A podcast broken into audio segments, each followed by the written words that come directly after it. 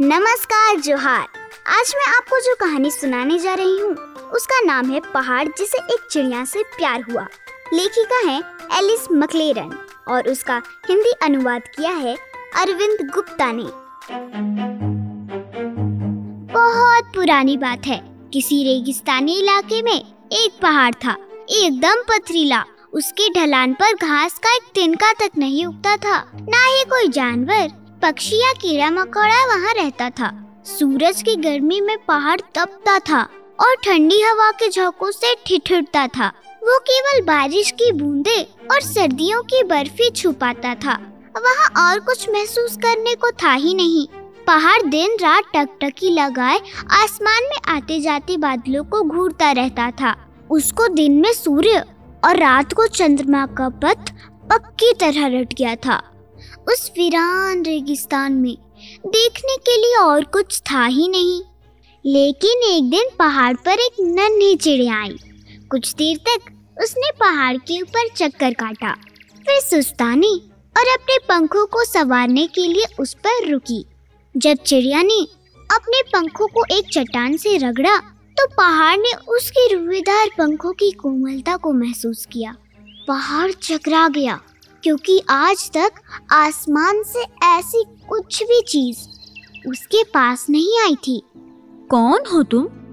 और और तुम्हारा नाम क्या है? पहाड़ ने पूछा। मैं चिड़िया हूँ। मेरा नाम खुशी है।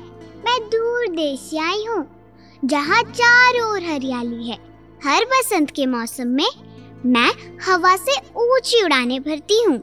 मैं अपना घोंसला बनाने अंडे सेने और बच्चों को बड़ा करने के लिए एक उपयुक्त स्थान चुनती हूँ।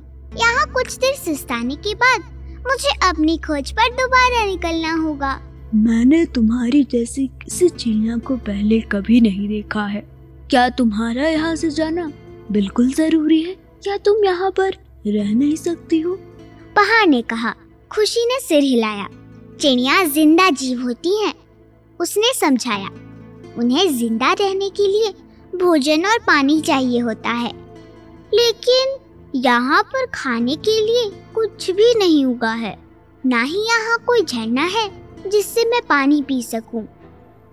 अगर तुम यहाँ रुक नहीं सकती तो और किसी दिन वापस तो आओगी ना? पहाड़ ने पूछा। मुझे दूर दूर तक जाना होता है और बीच बीच में आराम लेने के लिए मैं अनेकों पहाड़ पर रुकती हूँ। पर आज तक किसी पहाड़ ने मेरे आने जाने की कोई परवाह नहीं की है। इसलिए मैं तुम्हारे पास दोबारा अवश्य लौटना चाहती हूँ। लेकिन ऐसा मैं बसंत में अपना घोंसला बनाने से पहले ही कर पाऊँगी क्योंकि तुम खाने और पीने से बहुत दूर हो। इसलिए मैं यहाँ केवल चंद घंटे ही ठहर पाऊँगी। मैंने तुम्हारी जैसी किसी चिड़िया को पहले कभी नहीं देखा है। पहाड़ ने अपनी बात फिर से कहा। पर अगर तुम कुछ घंटों के लिए भी वापस आओगी तो तुम्हें देखकर मुझे बेहद प्रसन्नता होगी। हाँ एक बात और है जिसे तुम्हें समझना चाहिए। खुशी ने कहा पहाड़ हमेशा हमेशा के लिए होते हैं पर चिड़िया के साथ ऐसा नहीं होता। मैं अगर हर बसंत तुमसे मिलने आऊँ तो भी मैं कुछ ही बार आ पाऊँगी। चिड़िया की उम्र लंबी नहीं होती। जब तुम्हारा आना बंद हो जाएगा तो मुझे बहुत दुख होगा। पहाड़ ने कहा। लेकिन अभी जाने के बाद अगर तुम वापस कभी नहीं आई तो उससे मुझे और भी गहरा दुख होगा। खुशी पहाड़ की एक ओट में चुपचाप बैठी रही। फिर वो एक मधुर गाना गाने लगी बिल्कुल घंटी की आवाज़ जैसी। पहाड़ के जीवन में ये पहला संगीत था। गाना खत्म करने के बाद खुशी ने कहा मेरे आने जाने की आज तक किसी भी पहाड़ ने परवाह नहीं की है।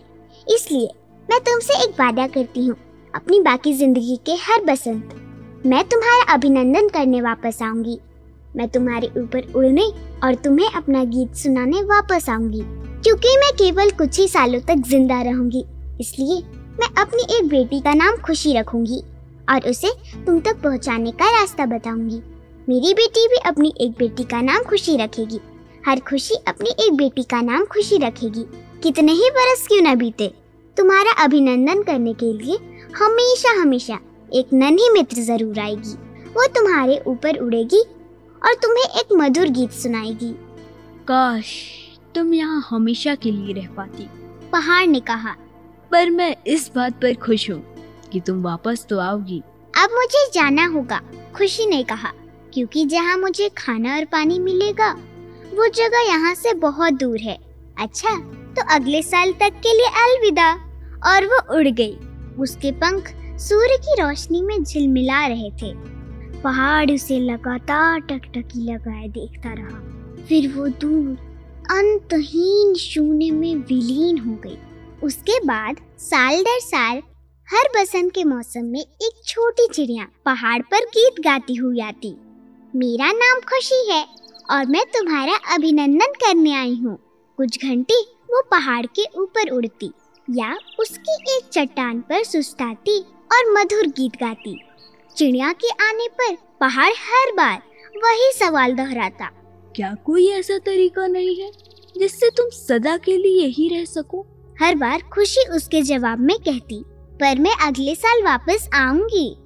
हर बरस पहाड़ बेसब्री से खुशी के आने का इंतज़ार करता।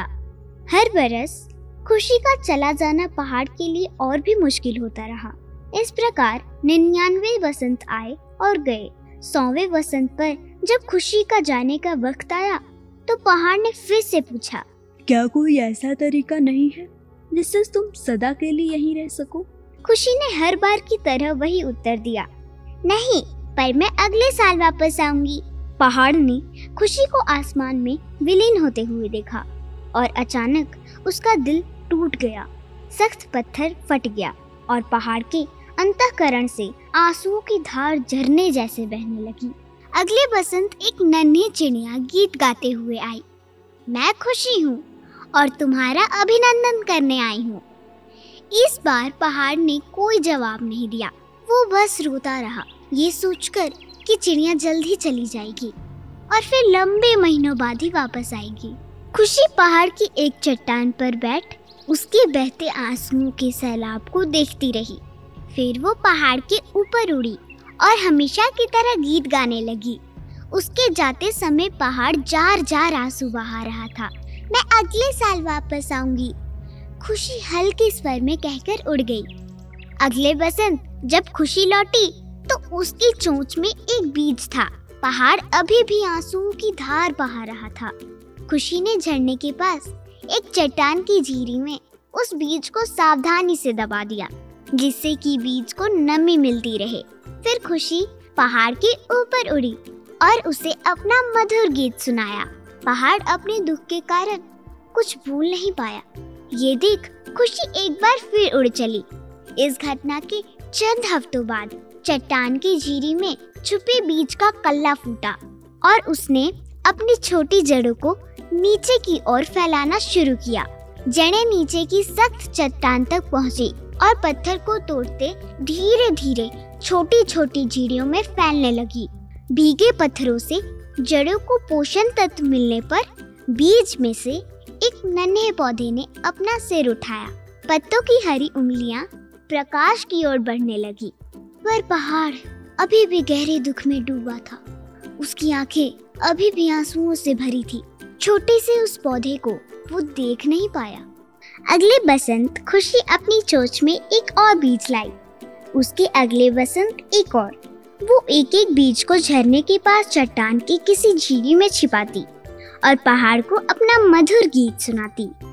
पहाड़ बस रोता रहा। इस तरह समय बीतता गया और नए पौधों की जड़ों ने पास के सख्त पत्थरों को पिघलाया। पत्थरों के चूरे से मिट्टी बनती गई। और कहीं कहीं पर काई दिखाई देने लगी। झरने के आसपास कई प्रकार की घासें और छोटे छोटे फूल के पौधे निकलने लगे। हवा के झोंकों से आए नन्हे कीड़े मकोड़े ने पत्तों के बीच अपनी उछल कूद शुरू कर दी। धीरे धीरे करके पहले बीज की जड़ें चट्टान को गहरा और गहरा भेदते हुए पहाड़ के कलेजे तक पहुँच गई। ज़मीन के ऊपर बीज से निकला पौधा। एक बड़ा पेड़ बन रहा था। उसकी टहनियाँ अपनी हरी पत्तियों को, सूर्य को अर्पण कर रही थी। आखिरकार पहाड़ को, जड़ों के उगने का एहसास हुआ। उसे लगा जैसे नर्म उंगलियाँ अपने स्पर्श से उसके दिल के जख्मों को भर रही हो। पहाड़ का दुख छटने लगा और उसे आसपास हो रही इस अनूठे बदलाव का एहसास होने लगा। इतनी सुखदाई और अद्भुत चीज़ों को देखकर उसके दुख के आँसू अब खुशी के आंसुओं में बदल गए। हर साल खुशी वापस आती और अपने साथ एक नया बीज लाती। हर साल पहाड़ की चट्टानों से नए झरने कल कल करते बहते। इससे ज़मीन पेड़ पौधों से हरी भरी हो गई अब पहाड़ का रोना बंद हो गया।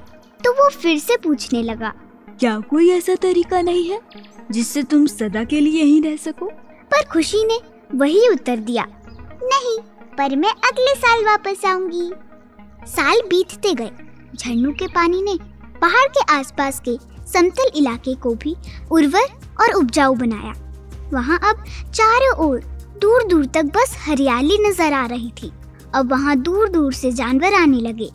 अपनी वादियों में और ढलानों पर जानवरों को घर बनाते हुए देख, पहाड़ के दिल में अचानक एक नई उम्मीद जगी।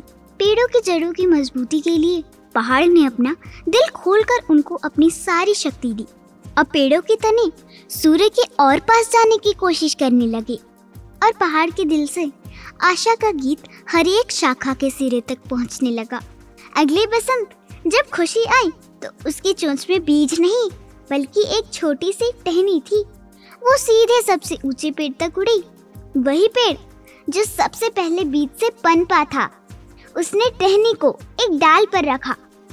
वो वहीं पर अपना घोंसला बनाने वाली थी।